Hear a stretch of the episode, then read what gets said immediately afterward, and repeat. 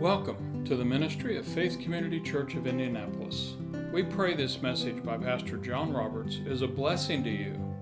To learn more about Faith Community Church, please visit us at fccindianapolis.com. Well, I'm going to continue with what I ministered on last week about your expectations. But I want to do it a little differently because we're going to have communion this morning. And I want to tie it in also with Christmas because today is the first day of Advent.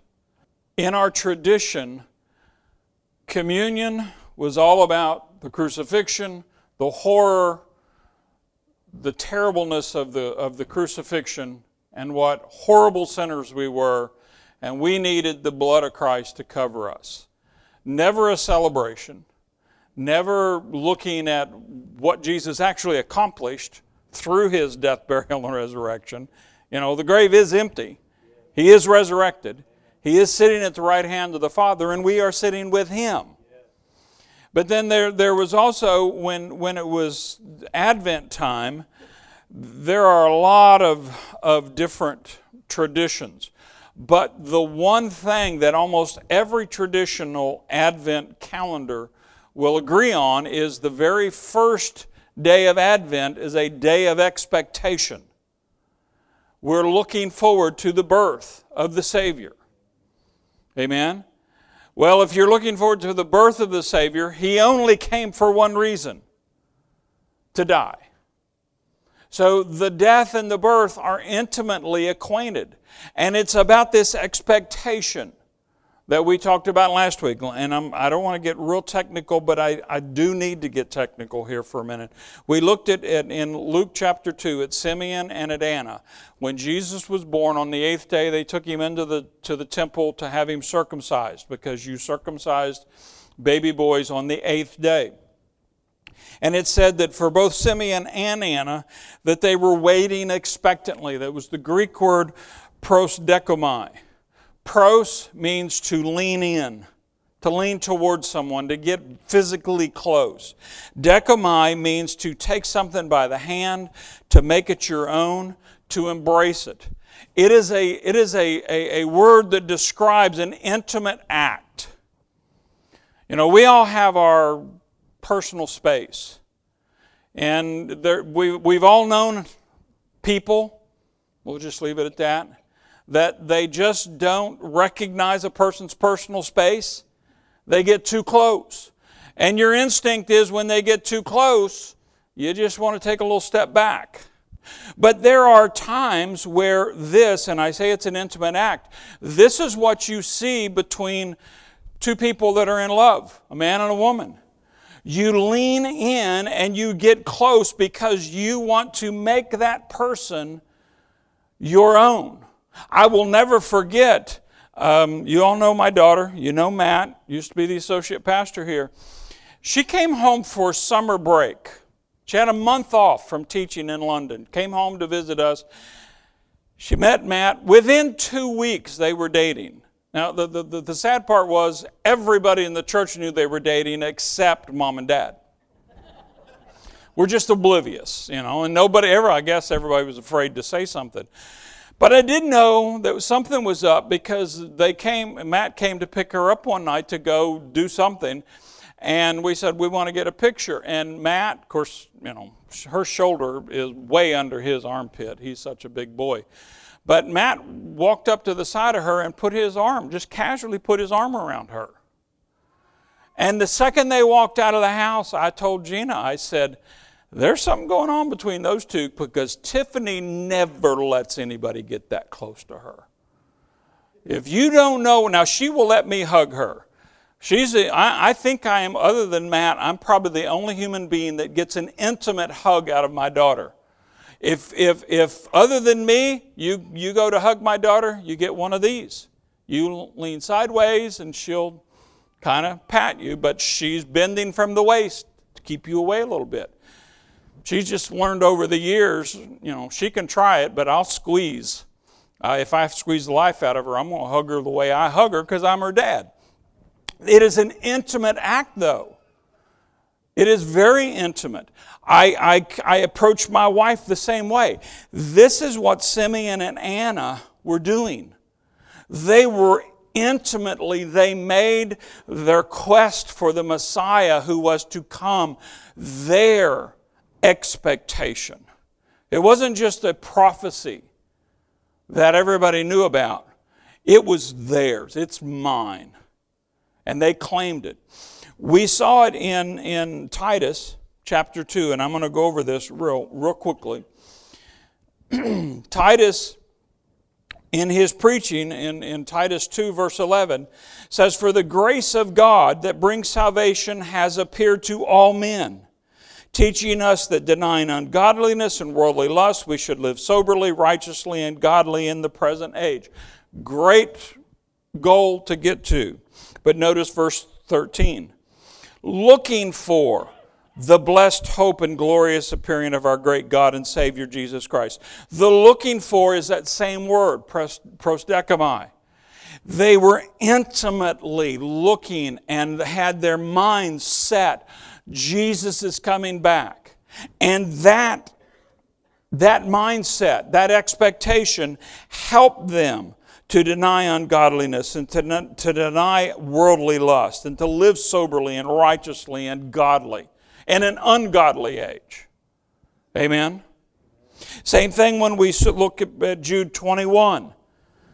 Verse, verse 21 says, Keep yourselves in the love of God, looking for the mercy of our Lord Jesus Christ that leads unto eternal life. We don't just, it's not just, I know God's got mercy on me. I need mercy. No, it's intimately embracing God's mercy and saying, God, your mercy will give me eternal life, and I'm grabbing on and I'm hugging and I ain't letting go. That's what we're talking about here. Jesus, and I'm not going to go there, but in, in Hebrews 10, it says that when he sat down at the right hand of the Father, he sat down from that time waiting till his enemies are made his footstool. That waiting is the same word. Jesus, from outward appearance, his, his sacrifice, not outward appearance, his sacrifice is done. He's not going back to Calvary, not for anybody. He did that once for all. It's all taken care of. And he sat down, but the work is not finished. He's intimately embracing the expectation that his enemies, the devil, and all those that align themselves with the devil, are going to be made his footstool. That he's looking to us for that. Now, when we, we look at communion, we look at this is, is a, a, a symbol or it is a part of or an expression of a Jewish wedding ceremony. There, there were a couple of things that had to be done for a, a, um, a Jewish male to get married. The, the first step involved the establishment of a marriage covenant. And that, that covenant was set First of all, the prospective bridegroom always took the initiative. Now, I know we grow up and we're in a day now where, you know, anything goes when it comes to dating, which, you know, there's pros and cons to dating, probably more cons than pros. Let's just face it. Well, we're just going to try things out. Well, you don't get to know someone till you live with them anyway. And when you get to live with them, you're probably going to figure out you don't like them real well anyway, because you're really going to see this, all of them. Amen? It's hard to hide indefinitely. And when you're dating, let's face it, it's a reason. And, and if you've ever thought of this, and I, this is just an observation of mine, every person that I've ever seen that's had an affair with someone that they worked with, just by physical reckoning, when I look at the person that, that, that they're married to and the person that they're having the affair with, the vast majority of the time, and this is just my personal taste, but I would look at their spouse and say, much better looking person than the one they're having the affair with. Then why in the world would you ever do that? You, they do it because it doesn't have anything to do with physical appearance usually. It has to do with they, they have forgotten their marriage covenant, and they have they it has come down to the fact that we have gotten comfortable with one another. Now there is a there is a good side to that. I want to be able to go home and relax and be me, warts and all. If I don't have someplace I can go home and just relax and be me, be the real me, I'm not going to be a very happy camper for long.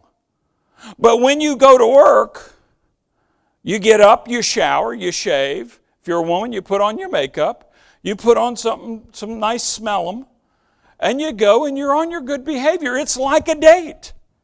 And they see these people, and it's like they talk to me, they look good, they smell good, this is what I'm living with. This is not reality. This is not marriage. Marriage is living with someone when they haven't shaved, when they don't put their makeup on, when they may not look their best. And when they feel good, they don't have a bit of a problem letting you know about it. Now, that may not be the greatest thing to do. In fact, it's not the greatest thing to do. In fact, let me just meddle here. I've got off in the ditch. I might as well just bury myself. The reason, and the only reason, that, that there ever is a divorce that takes place is because we have forgotten and quit doing the things that made us fall in love. That's just pretty much a fact. When you are dating someone, you actively pursue them. You do things to impress them. You do things to make them want to be around you. And then when you get married, it's like, well, okay, we don't have to do anything now. I got it. Got the ring on the finger. That's it. Well, if that's your attitude, let me just be brutally frank. You're a fool. Because what you don't strive, if you don't keep doing the things that made you fall in love to begin with, you won't stay in love as far as the emotions go. Now, true love goes way beyond emotions. But if you're going to stay emotionally attached, you have to do the same work that made you fall in love, continue to do it and continue to do it and put effort into it to keep them involved. And if the great thing is if both parties do that, man, the emotions can stay as high as you want. Now, that doesn't mean that the pressures of life won't come in. It does not mean that you won't have times where, you know, you just kind of have to do it by faith. Because there are going to be times when you don't like them. My wife and I have joked for years. I think she was joking. Divorce was never an option, but murder? Very possible. In fact, if you could if you could play it right, you could get a light sentence, get mercy out of the judge, and then you could really have a great testimony after you get out of prison and just make the preaching circuit. Sad but true. But getting back to communion, to the wedding ceremony, the, the bridegroom takes the initiative. And the bridegroom, what he does is he goes to the father goes to the father's house and talks to the father about the bride. The bride really doesn't have much to say about it till the end. Because even in a Jewish, in a Jewish household, she can say no. If you look back, and I'm not going to go back there, but you go back to Genesis when God was going to cut the covenant with Abraham.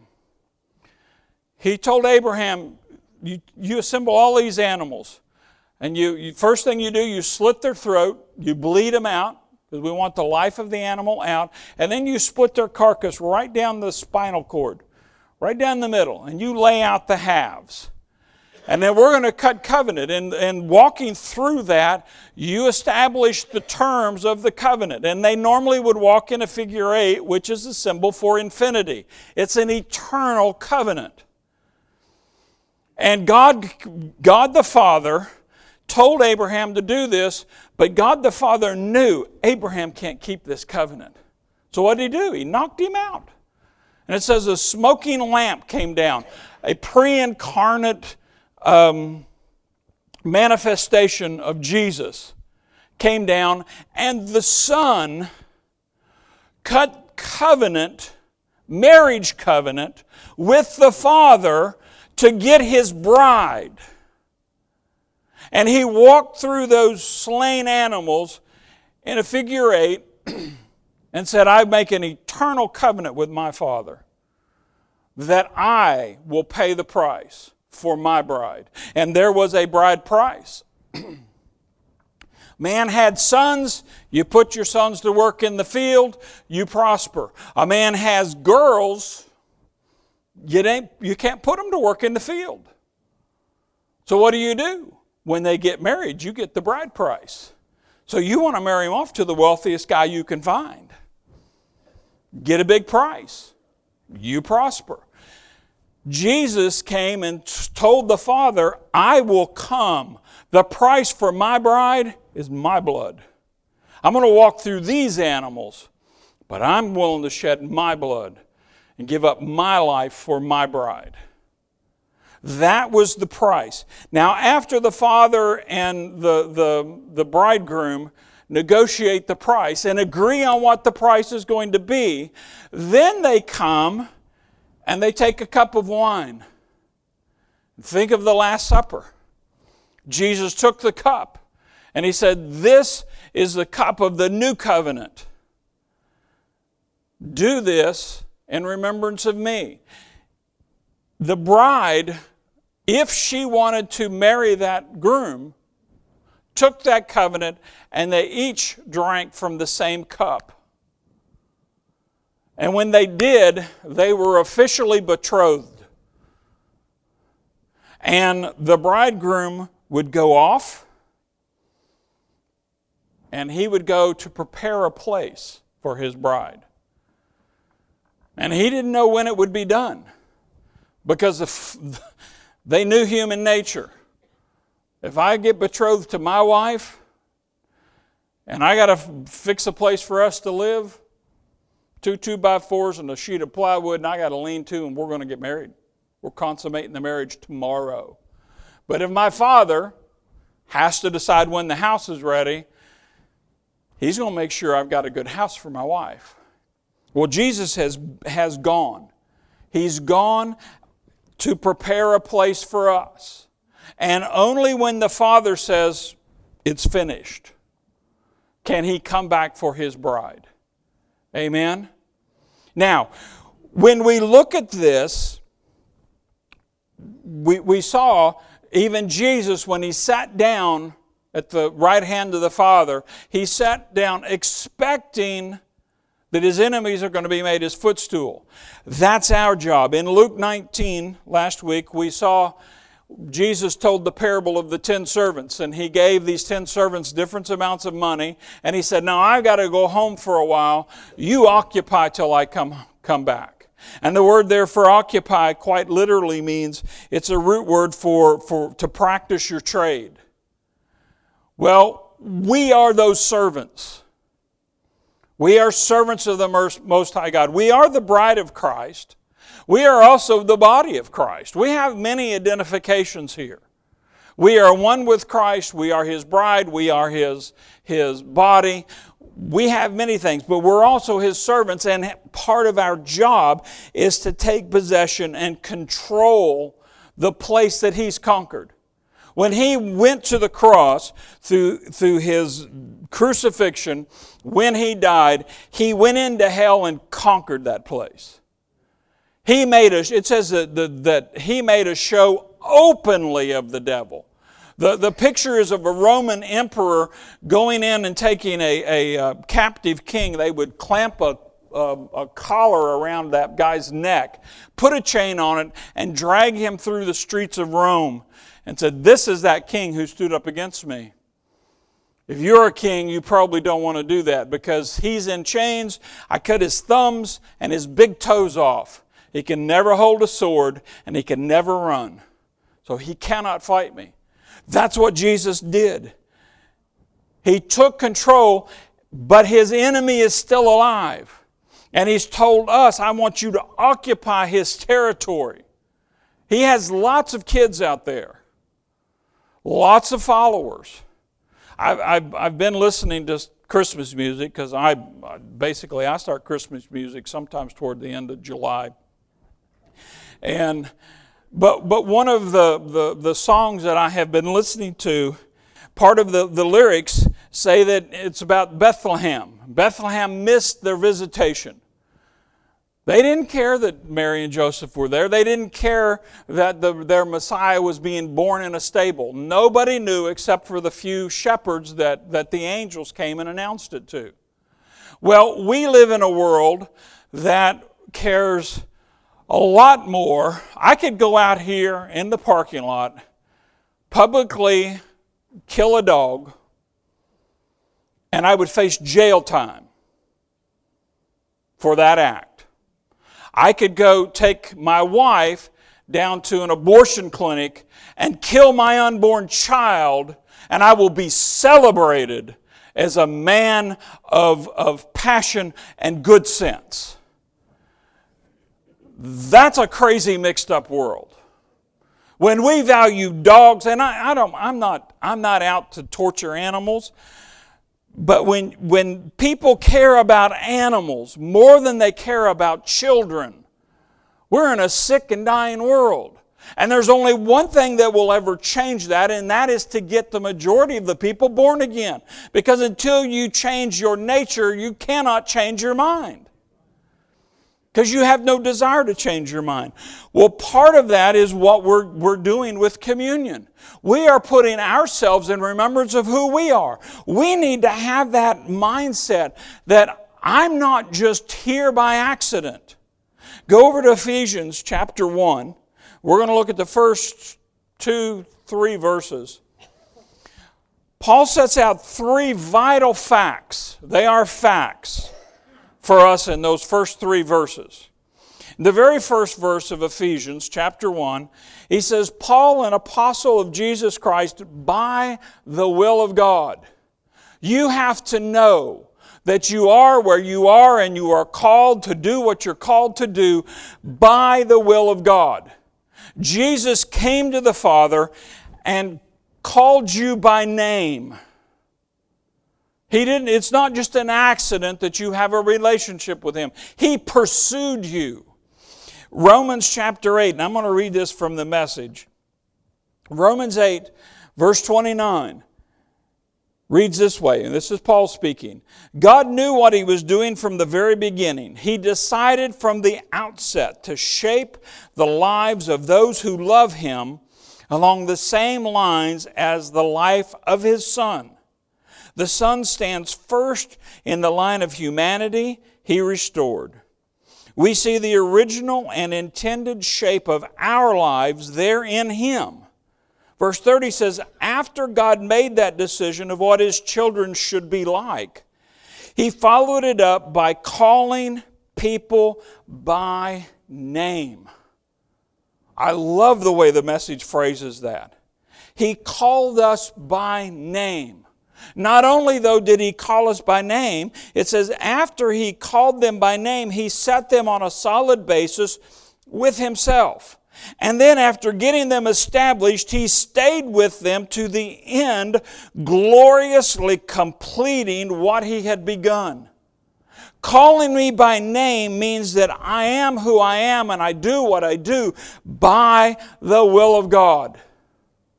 Each of us has a function by the will of God. He called us by name and placed us in the body for a purpose, and we need to have the expectation that we're going to fulfill that purpose.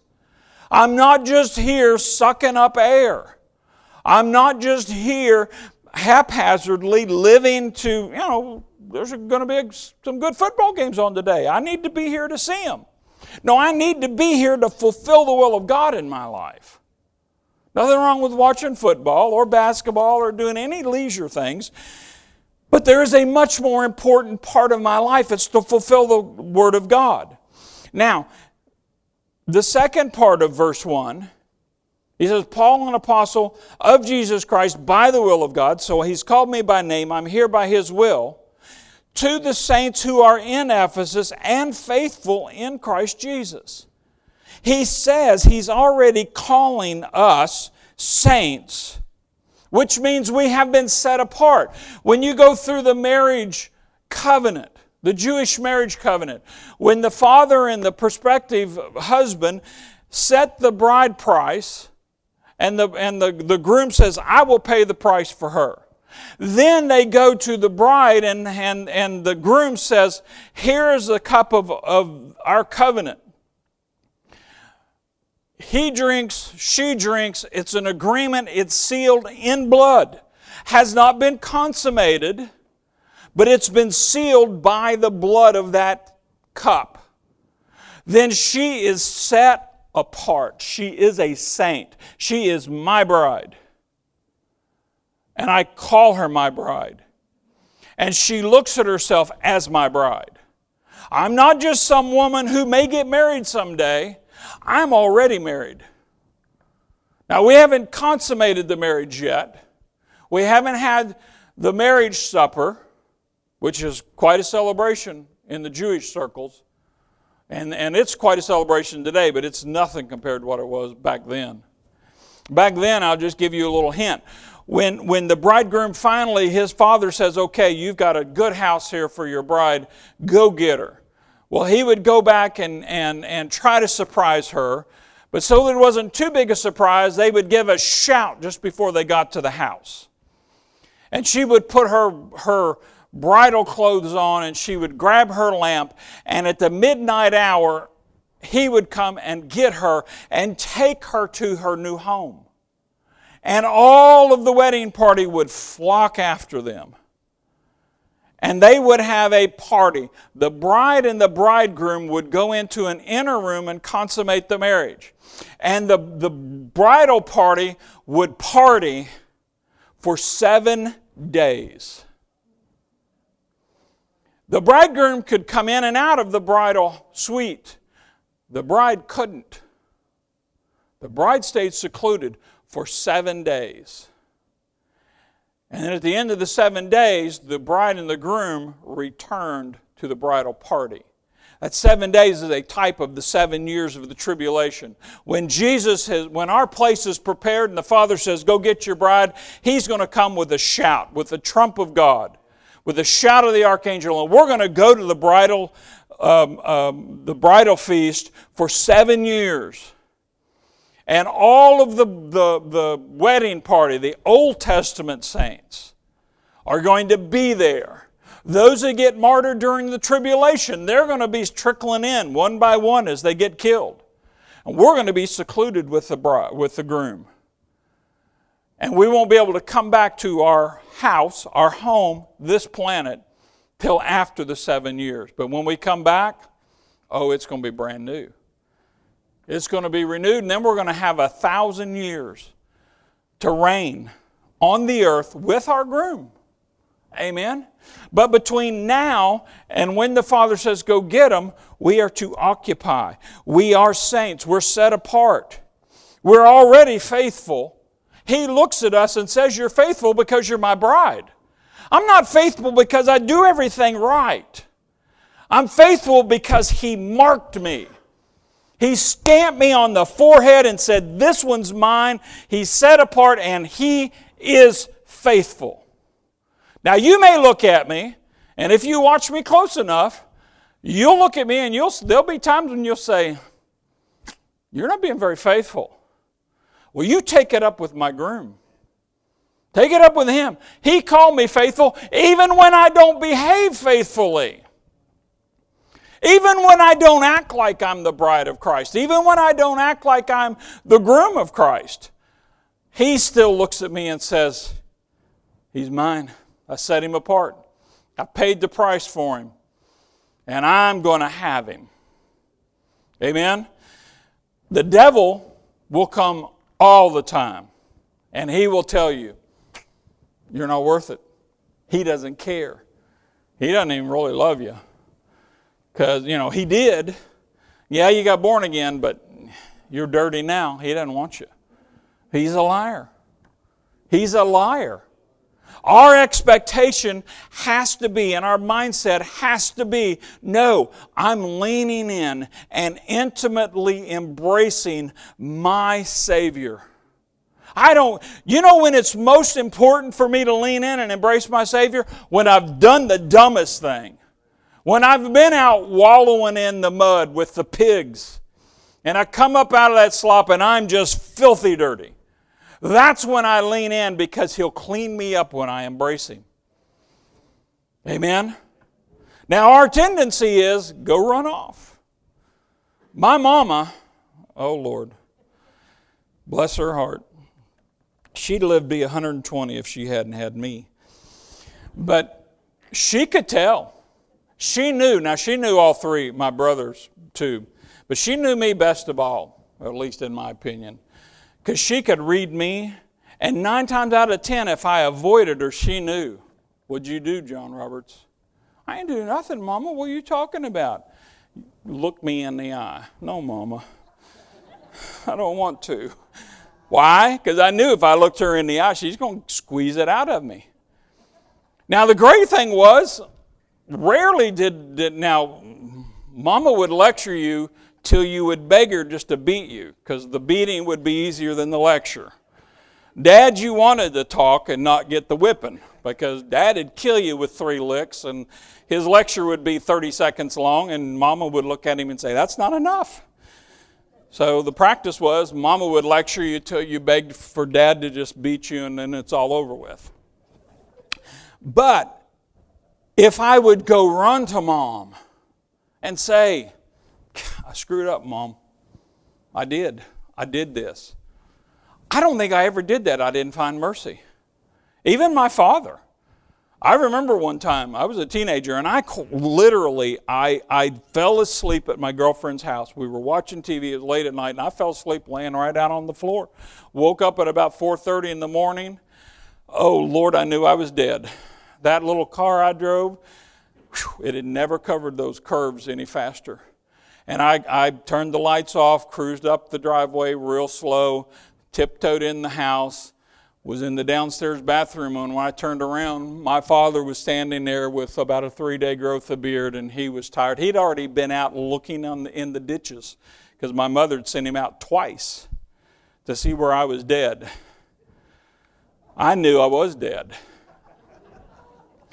And it, I, I, literally had not done anything except I just got too tired and I did, should have come home earlier. It was my fault. And I'll just, I'll never forget. He just held out his hand and said, keys. One word, keys. That was it. And I handed him the keys and shut my eyes and prayed hard. now, I didn't get those keys back for about a month. But I also got mercy because I know what he wanted to do. I've been there as a dad. You want to just choke them till they're dead, resurrect them, and choke them back down again. But I got mercy instead. Amen? That's what Jesus wants to do with us because he tells us we are saints, we are set apart, and we are faithful. And then in verse 2, he tells us why. Grace to you and peace from God our Father and the Lord Jesus Christ. We can do all of this. We can lean in for that, that, that intimate embrace with, with the Father and with Jesus because He has poured out His grace. His grace isn't, doesn't just get us born again, it completes everything that we are. He has remade me, He seated me with Him in heavenly places. Amen. It brings me, in fact, in verse 3, he says, Blessed be the God and Father of our Lord Jesus Christ, who has, past tense, has blessed us with every spiritual blessing in the heavenly places in Christ. He's already given me the legal right to everything I ever need. This is like Bill Gates and, and um, Steve Jobs both coming and saying, Here, here's a checkbook, you have access to all of our accounts. If you need something, write a check, it's already yours. Believe me, if that was a fact in my natural life, I would live in a nicer house and drive a much nicer car than I drive. I would never worry about money. Well, let me tell you, Steve Jobs and Bill Gates are poor misers compared to what Jesus has given me. And it's not just eternal life, it's everything that pertains to life and godliness. And He's given me the signed check. So just fill it out. When you need something, believe me for it, and I'll provide it for you. That's all that He's done for us. And when we, when, when we look here at, at our expectation, on in the first day of Advent, we have to look and say, Jesus came. We're going to celebrate that in what, 21 days, three weeks. We're going to celebrate, or excuse me, my math right? 22 days. We're going to celebrate his birth, but he came and was born so that he could live a righteous life, fulfill the law, and die a righteous death. Actually, in one sense, he died an unrighteous death because he died the death for my unrighteousness. And then when that the price for that unrighteousness was, was done, he came out of the grave and we drink this cup. We not only drink the cup, but we also share in the body. Why? Because we are a part of His body. I am the body of Christ. I'm His hands. I'm His mouthpiece. We talk about people, you need to find Jesus. Do you realize Jesus is not in the world today? He's not here. Now, I realize the Holy Spirit's here, but for God to manifest Himself anywhere in the earth, He requires us. We are His body. He can't speak to people unless He uses our mouth. He doesn't lay hands on people unless it's our hands. It's all through us. Even when He speaks, we were talking about miracles. I remember the night I had decided I'm done. Life's too hard. I'm not going to live it anymore. I just got to figure out a way to end this so that it's over with and I don't just screw up my brain and sit in a wheelchair and drool for the next 30 years. And I was set. My heart was set. I'm done. I am going to kill myself and, and glad for it.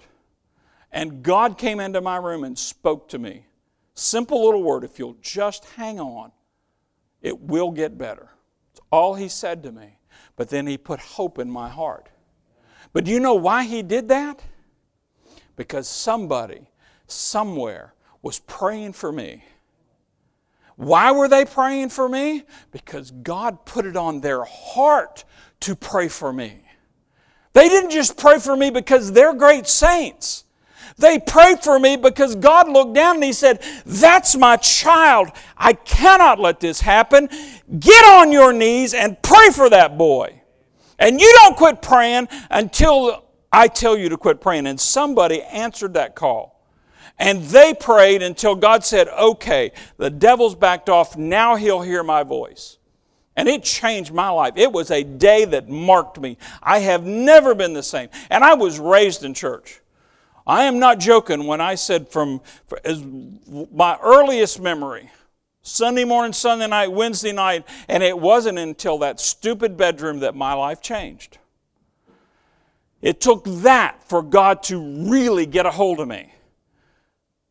It's pitiful. It's, I say that to my shame. You would have thought as much word as I got over the years, I would have figured something out before then. But I didn't. But He didn't give up on me. How much more once you're His bride? Once you are His family. And He says, that one's set apart, that one's faithful. He's declared it. I'm not going to be dumb enough to argue with Him. I mean, that is the height of stupidity. So, why argue? Instead, I want to jump in here. And, gentlemen, if you somebody wants to go let if the kids are coming down for communion, have them come on down. And if you all would, come on distribute the elements. This bread and this cup that we're going to partake of, it's, it is a symbol of, an, of a covenant that's already been made. This isn't something we do, and I don't, I don't I, I doctrines are good, but I'm not getting on a war with anybody over doctrine. But there is a doctrine that, that you are saved by taking communion. No, it's just juice and it's a wafer. But it is a symbol of a covenant that I already have. If I don't already have the covenant, if I already haven't been made one with Him, then this is just, I might as well go home and have rye bread because, you know, this is like eating styrofoam and there's not enough juice to even wash it down. I'd rather have a glass full. But because I already have made this covenant, the bridegroom came. And, and the amazing thing is, it wasn't a quick thing. It took thousands of years between when he cut the covenant. First of all, he sent Adam and Eve, knowing they were going to foul it all up. And then he went through this huge long process. He found Abraham finally after thousands of years. And he made an agreement with Abraham, knowing that Abraham's never going to be able to make it. So he sent his son to stand in Abraham's place. And then for another thousand years or so until he could bring Messiah as the seed of Abraham into the world. And then, even after that, after Jesus came and, and was crucified and conquered death and hell, he's waited another 2,000 years. Why? Because none of us had been born when Jesus came. If he'd, have, if he'd ended it right then, we would have never made it. We would have never been created. So he has delayed this process for us. For us. As we take this, we do it to remind ourselves. First of all, we take the, the, the bread, which symbolizes the, the body of Christ. Everybody focuses on the blood, and rightfully so. The blood represented the life of the animal. So Jesus' blood represented the life of, of Jesus. But his body was also broken. His body was broken so that my body could be healed. In fact, it's not that I'm looking for healing. Healing is part of the covenant that Jesus established when he made the covenant with the Father in Abraham's day. That's why you want some great healing scriptures? Go back into the Psalms. When, when we sent out the prayer chain request for um, Clark, the Lord led Gina and, she brought it to me, and I said, That bears witness with me. We used Psalm 107, verse 19 and 20. Cry out to God in, and this is the Roberts paraphrase cry out to God in your distress because he has sent his word and healed you. That was years before Jesus ever touched the earth. Psalm 103 says, Forget none of his benefits. He has forgiven all of my sins and healed all of my diseases. That was before Jesus. That was before his death, his burial, his resurrection, his physical life. How could God do that? Because He did it all with the, the covenant. Actually, He did it all before He ever created the first bit of energy, the first empty space, and the first atom. The Father and the Son said, This is what we're going to do. We're going to create this place, and it's going to cost you your life. Not only is it going to cost you your life, but you're going to be confined to a physical body for all eternity. Wow. That's quite a sacrifice. And Jesus said, Yep, let's do it. And then they took all the time from creation to today to bring it about. And all we're doing is occupying. But we do it with the expectation that my body is healed now because of what Jesus did. My sins are forgiven now because of what Jesus did. And I am going to lean in and embrace these two parts of this covenant. They are mine. It's sure it's it's something the churches do all the time. But this is just between me and him. It's his body for me. It's his blood for me. Now you have the choice of making an intimate decision and leaning in and embracing it for you. But I can't embrace it for you. I can only embrace it for me. Amen? This is His body, a symbol of His body, broken for our bodies. That in the same way that His dead body is resurrected and alive today, my body, even though it is mortal, it's subject to death it still is healed. And I declare that I am healed no matter what my symptoms say. Take and eat.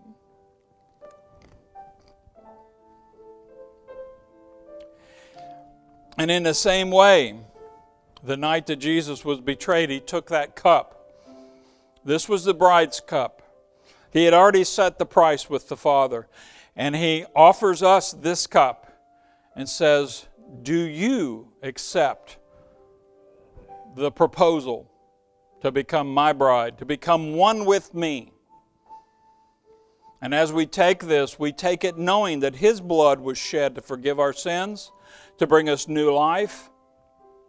But it's our acceptance of what He did, paying that price, and saying, Yes, I will be one with you for all eternity.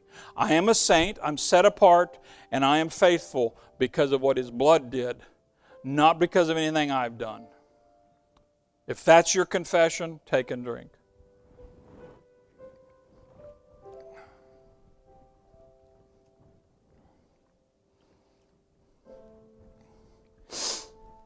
Father, we thank you for your sacrifice. We thank you for the blood and the body that Jesus sacrificed at the cross. That when he died, we died. And when he was resurrected, we were resurrected. And we are now sitting at the right hand of the Father. And Father, I declare for myself and anyone else that gets in agreement with this that I am going to live my life not in a way that I think will get me to heaven, but I will live my life in a way that I believe will bring heaven to earth. That I will be able to manifest the glory and the ability and the righteousness and the mercy of Jesus to my neighbors, to my friends, to my acquaintances, to every person you speak to me to witness to I will share with them what you have done for me and invite them to become part of this family of God. That's my declaration, Father. I will live with the reality that I'm seated with Jesus and I am bringing heaven to earth through my every act in the name of Jesus. I thank you for that. Amen. Thank you so much for joining us today. If this message has blessed you, we invite you to visit us in person at the corner of Highway 31 South and Southport Road, Indianapolis, Indiana, or visit us online at fccindianapolis.com.